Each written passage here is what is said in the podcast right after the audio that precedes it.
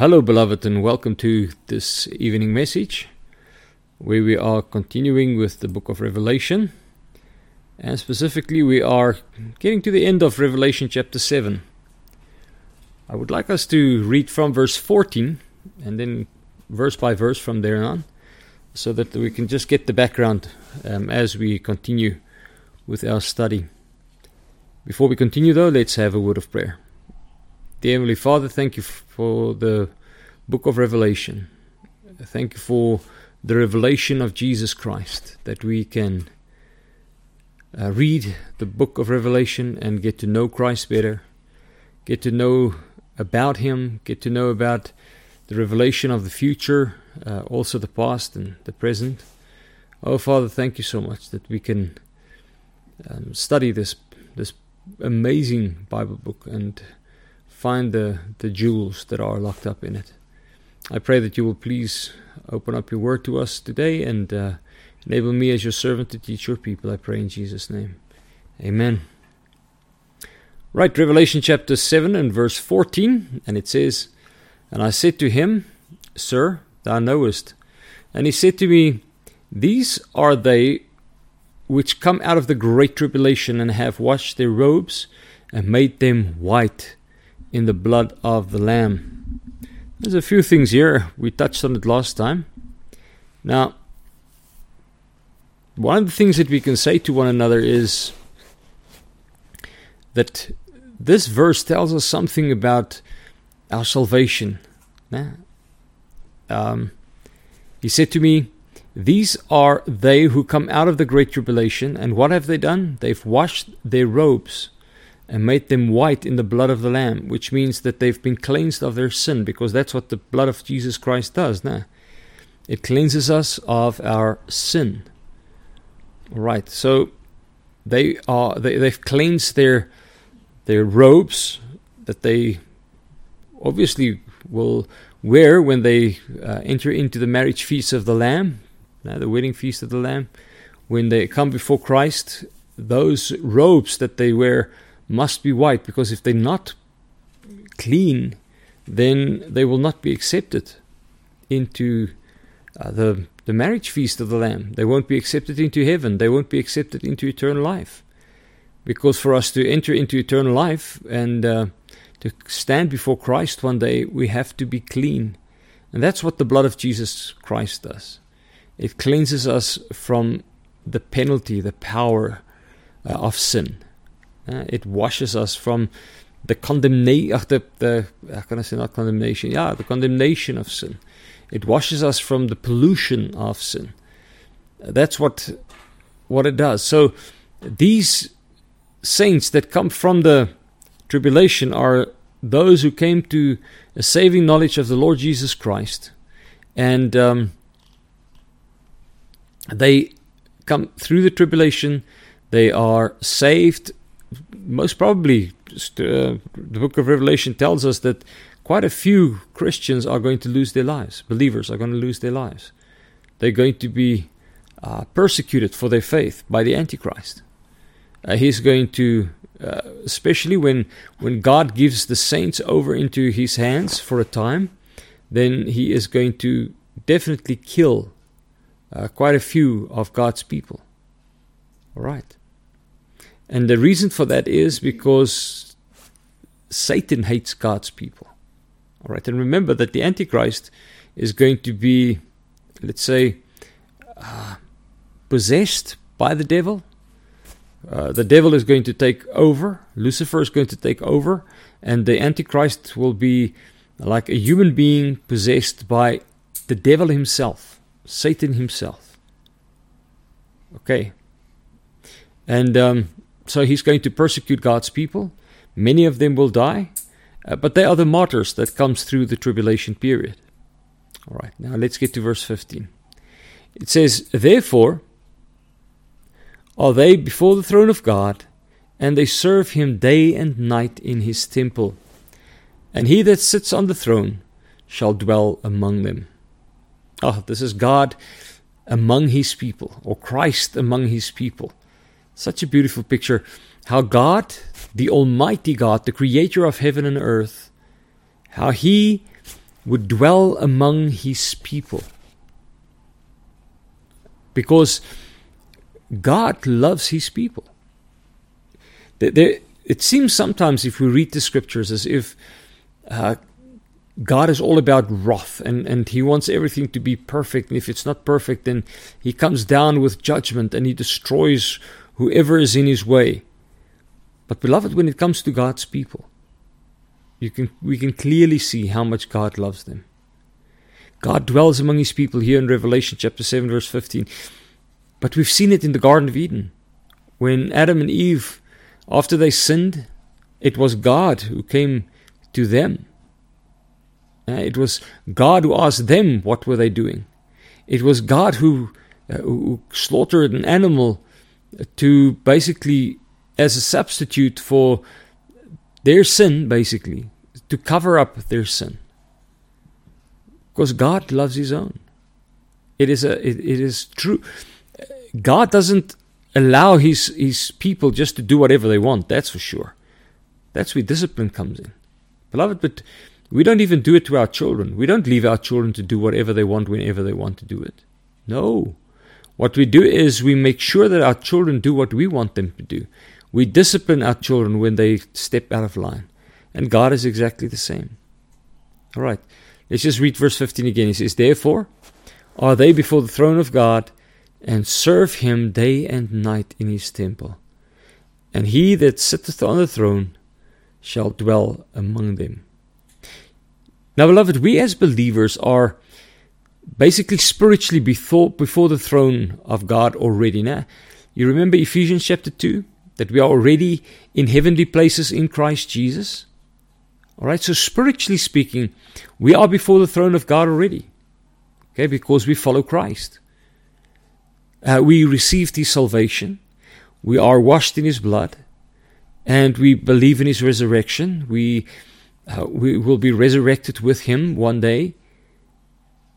But spiritually speaking, we already have our position in Christ, and that is a position in the heavenlies, a position in heaven with Christ.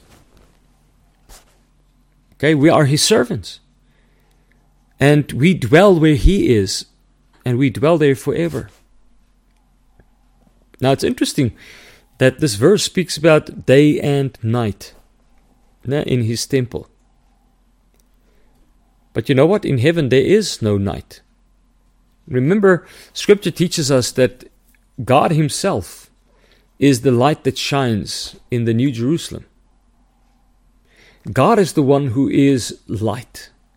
It is like creation. When, um, when we read creation in Genesis chapter 1, we see that before the sun existed on the fourth day, there was light already.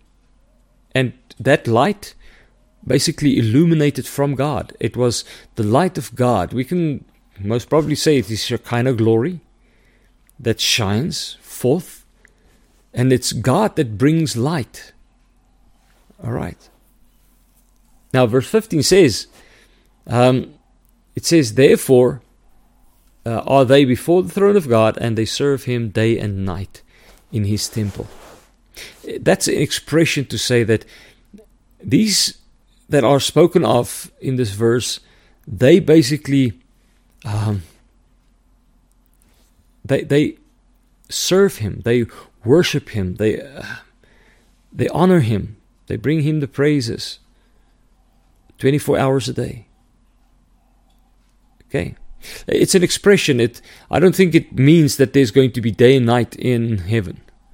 I just think it speaks about the fact that day and night they worship God. Day and night they bring glory to him. Day and night they serve him.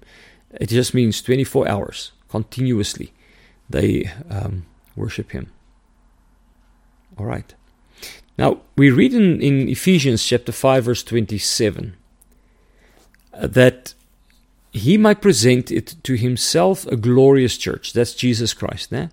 That he might present the church to himself a glorious church, not having spot or wrinkle or any such thing, but it did, that it should be holy and without blemish. Absolutely amazing. So, Jesus Christ uh, what he does with his church on this earth. We are living on this earth. We're living in this world. We are involved in the things of this world, uh, not not in the sense of the, the bad things of this world, but I mean the things that we find in this world. We're involved in these things. But in the midst of all of this, Jesus Christ is preparing a people for himself that he is going to take to heaven that will be with him forever and ever and he will cleanse them and he will make sure that they are righteous and they are right before God and he's going to take them into heaven to be with him forever and ever. Oh, it's so beautiful. Now, Revelation chapter 21, verse 3 speaks of this very same thing. It says, And I heard a great voice out of heaven saying, Behold, the tabernacle of God is with men, and he will dwell with them and they shall be his people, and God himself shall be with them and be their God. You see, this idea of God dwelling among his people is, is in the book of Revelation, it's clearly there. And it's so wonderful to know that the Almighty God is going to be with his people. His dwelling place will be with them. Oh, it's going to be such a beautiful thing. It's going to be so wonderful that the Almighty God is going to be in the midst of His people. Beloved, there's not going to be any more tears and pain and suffering and all kinds of things because God is there.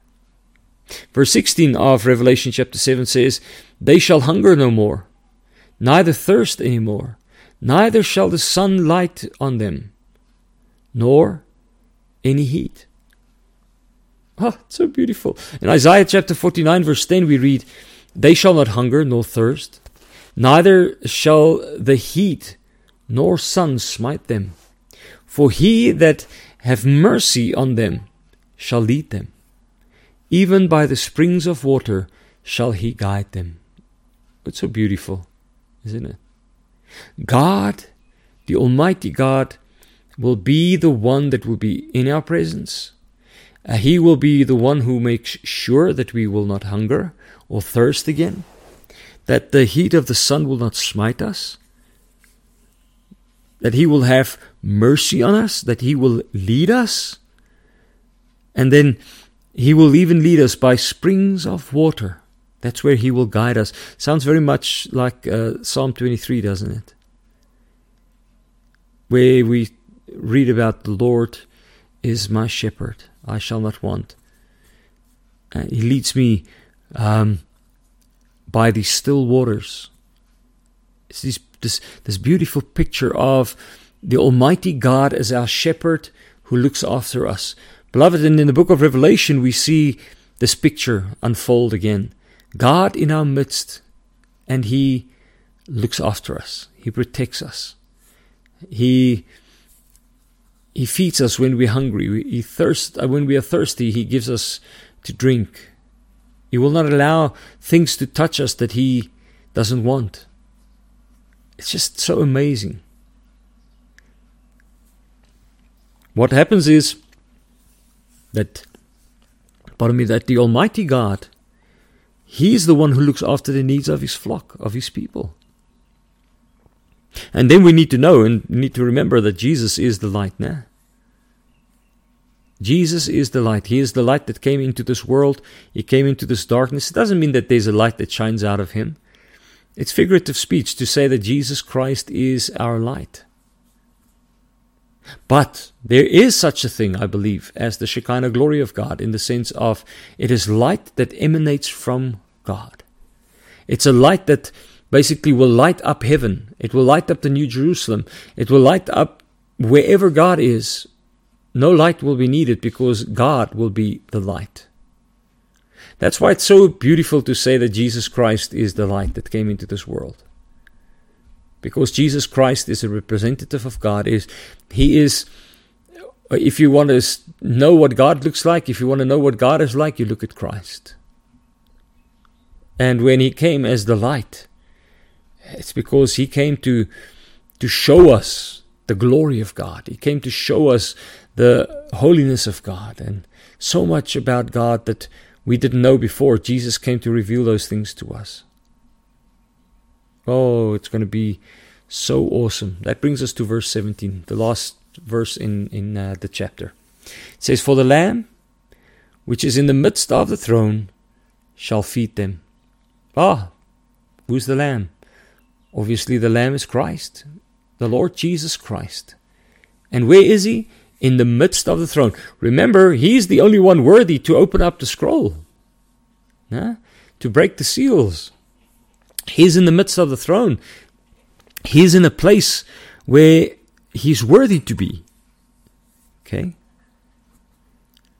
So, we could say that what we are looking at here is heaven, where there's eternal peace and joy. For the Lamb, which in, in the midst of the throne shall feed them, that means feed his own, eh? feed his people, and shall lead them into living fountains of water. And God shall wipe away the tears, or all the tears, from their eyes. Oh, beloved, listen to that. There will be no tears in heaven. Because God will wipe away all the tears. There, there will be no reason to have tears. There will be no reason to be sad. Because we are in the presence of the Almighty God forever and ever. He's the one who looks after us. He's the one who protects us. He's the one who guided us into eternal life with Him. And when we are with Him, oh, there will be joy and there will be peace. Uh, Jesus will be like a shepherd to us, a shepherd to His sheep, and He will provide in all their needs. And, and I, I read this somewhere that He will make us blissfully happy. I love that. He will make us blissfully happy. And I mean, beloved, just think about it. No more tears in heaven. Already that tells us about blissful happiness. A happiness that is beyond our understanding. I, I wonder if we really understand, or really, now we can't comprehend what heaven is going to be like. What it's going to be like to be in the presence of Christ. We won't know. Because what He has prepared for us hasn't even come up in our thoughts. It is far beyond our understanding and our thinking what God has prepared for us. The thing is, this passage tells us so beautifully that God's people will be right there with Him in heaven, in glory, right there at the throne of the Almighty God. Beloved, and that's amazing. That's absolutely amazing. I, I think the question is are we ready? Are we ready for heaven? Or are we so, how can I say, so happy with where we are at? You know, we go to church, we do all the churchy stuff, we do all the Christian kind of stuff. Question is are we really ready for heaven? Are we being sanctified on a daily basis? Are we living holy lives? Are we being transformed into the image and likeness of Christ? Are we living the kind of lives that are pleasing to God? Are we doing what God wants us to do? Beloved, do we really, really, truly trust Jesus Christ to get us into heaven? that we put our full trust in Him. Do we really have faith in Jesus Christ? Do we really have faith in Jesus Christ?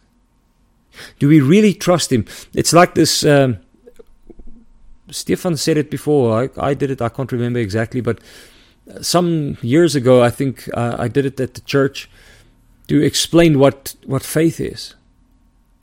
And faith is basically if you take a chair and you place the chair on the, uh, you know, on the floor, and you take someone that's never ever seen that chair and never sat on that chair, and you say to that person, "Listen, there's a chair. Uh, I would like you to go and sit on it." What will the person do before they sit on it? Obviously, they will look at the chair and they have enough knowledge of chairs or let's say materials, let's say it's a plastic chair. They will have enough knowledge about plastic chairs to be able to look at that chair and to say, you know what? I think that chair will be able to carry my weight. Or that person will be able to say, you know what? I don't think that chair will be able to carry my weight. So, what that person needs before they will be able to, to sit on that chair and trust the chair, that the chair will actually hold their, their weight, is they need to have knowledge. A certain amount of information about that chair to help them to be able to make that decision that they will be able to sit on that chair. So let's say that person knows a little bit about chairs and plastic and all kinds of things, and that person looks at the chair and says, Okay, I think I can trust that chair. I think I can um, sit on it. So they go and sit on that chair. So they've got knowledge, and now they go and they sit on that chair. The question is, are they really trusting that chair with everything that's in them? Because remember, that person still has their feet on the chair, uh, on the floor. So there's still weight that's not placed on the chair.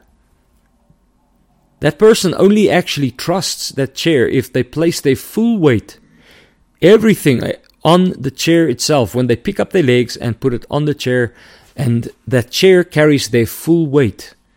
That's when they really, truly trust that chair. Beloved, that's what saving faith is all about. You and I have knowledge of Jesus Christ. And then what we do is we, we say, you know what? Yeah, we can we can trust him. Because of what we know, we can trust him that he is the one that will be able to um, get me into heaven. And that's when we place our full trust, our full reliance upon Jesus Christ, on Him alone, to um, to get us into heaven, uh, so that we can be with him forever and ever and ever. And that, by the way, is saving faith. Okay? So it's knowing, we need knowledge, then we need acceptance. That's why a person that looks at the chair will first use their knowledge that they have. And obviously, where do we get the knowledge about Christ? We get it in God's Word, we get it through the gospel. All right, so we have that knowledge and then we have acceptance. We look at the chair and we say, Yeah, I accept that this chair can carry my weight. And then I go and sit on that chair. And then, after acceptance, comes that full trust in Jesus Christ that He's the one who will be able to save me and to take me into heaven. And I trust Him completely. I don't trust in anything that I have because I'm actually sitting with my whole weight on that chair. I fully, completely trust that chair. It's like a parachute as well. If you take a parachute, nah, and you get into a plane and somebody tells you, listen, here's a parachute for you. Um, it will make your your flight comfortable and you will enjoy this flight, but you got to put the parachute on and you got to keep it on. So chances are you're going to take the parachute, put it on because the person wants you to put it on. So you put the parachute on, uh, you go and sit down, you put the um, uh, what do you call that? Um, yeah, you go and sit on the chair, and um, the plane takes off. Okay. And after a while, you're going to sit there and say to yourself, but this is not comfortable. You've got this massive hump on your back, this parachute that, that makes the flight extremely uncomfortable. What will normally happen if somebody would sit in a plane with a, with a parachute? They will sit there for a while, and when it becomes uncomfortable, most probably the person will take the parachute off and just throw it to one side and say, I don't need this. And that's what happens sometimes when the gospel is preached. The gospel is preached, and then people will say, or those who preach the gospel will say to sinners, Listen, you need Jesus in your life.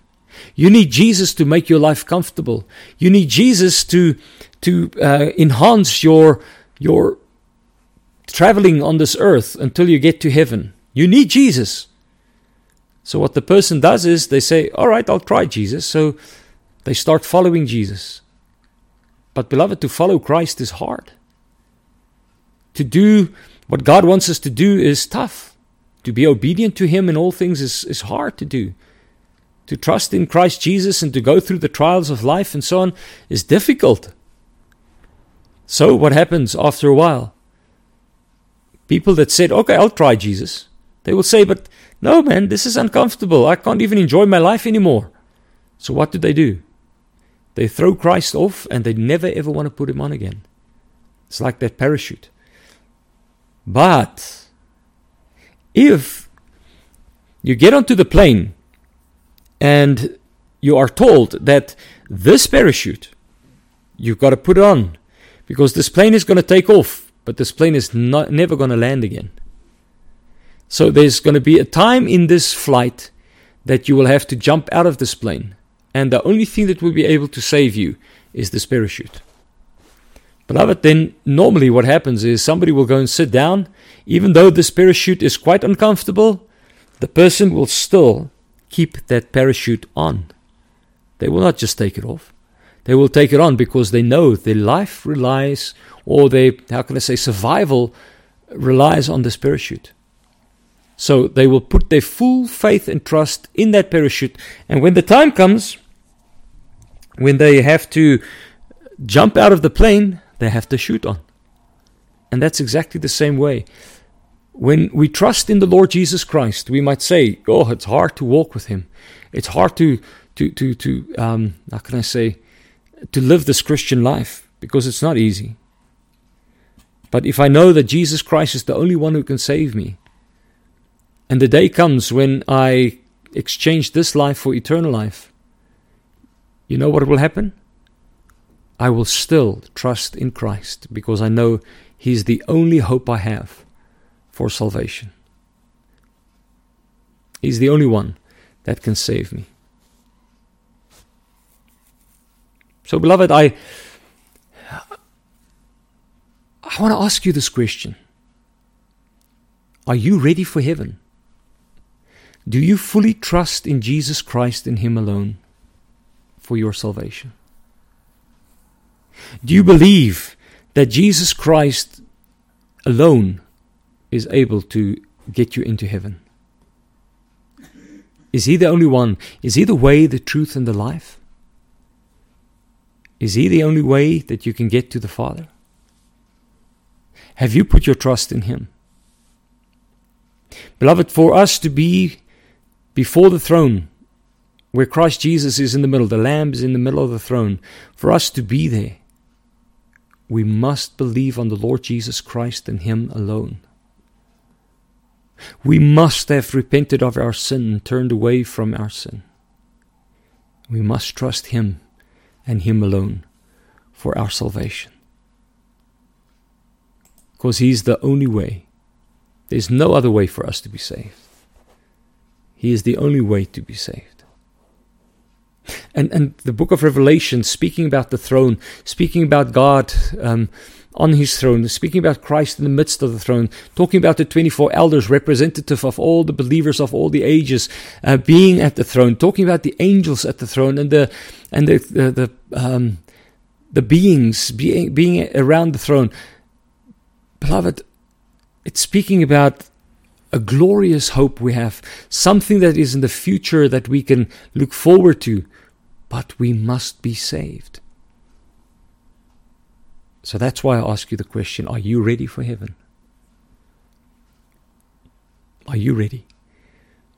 Because if you're not, won't you put your faith and trust in Jesus Christ right now?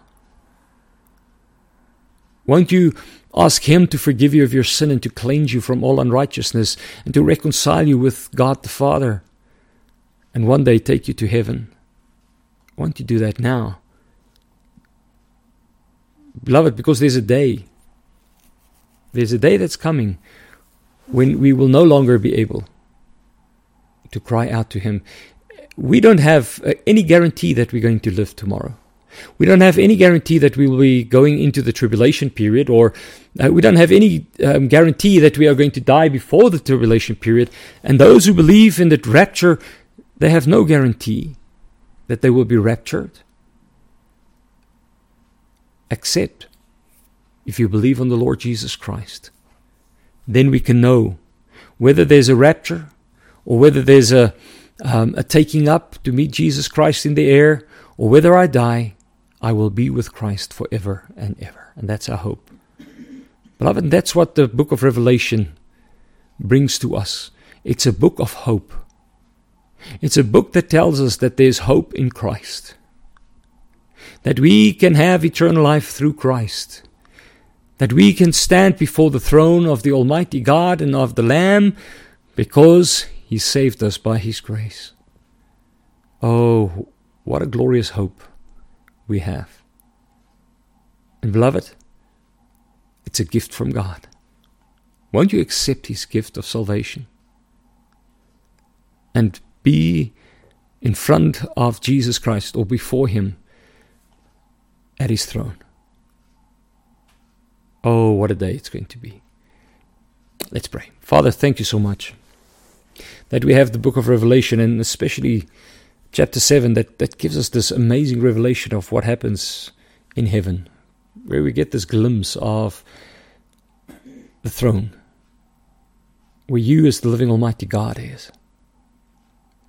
Oh, Father, I pray that if there be anyone who is listening to this message who has not put their faith and trust in Jesus Christ, who have not been saved by grace alone through faith alone as a gift from you and received that gift of salvation, yet repented of their sin, I pray, may today be that day. And I pray for those who are saved, who have placed their faith and trust in Jesus Christ, who have been born again, those who have repented of their sin, I pray, Father, please make this, this hope that we find in the book of Revelation, make it alive in us. May we live in this hope and may we have joy and, and, and, uh, and excitement because there's going to be a day when we will be with you forever and ever. No more crying, no more tears, no more unhappiness, because we are with you. Oh, we long for that day. And may that day be sooner than later, because with all the saints through all the ages, we want to cry out, Maranatha, come, Lord Jesus, come. Oh, we want to be with you. We want to be in your presence, and we want to know you and be with you. Oh, Father, this we pray in Jesus' name. Amen. Beloved, thank you very much for listening. May the Lord bless you and keep you. May his face shine upon you, and may he give you his peace. As we look forward to that amazing day when we will see Christ face to face, be in heaven with no more pain, no more suffering, no more tears, no more crying, no more um, longing to be with our Lord and Savior Jesus Christ because we will be in His presence. God willing, until next time, bye bye.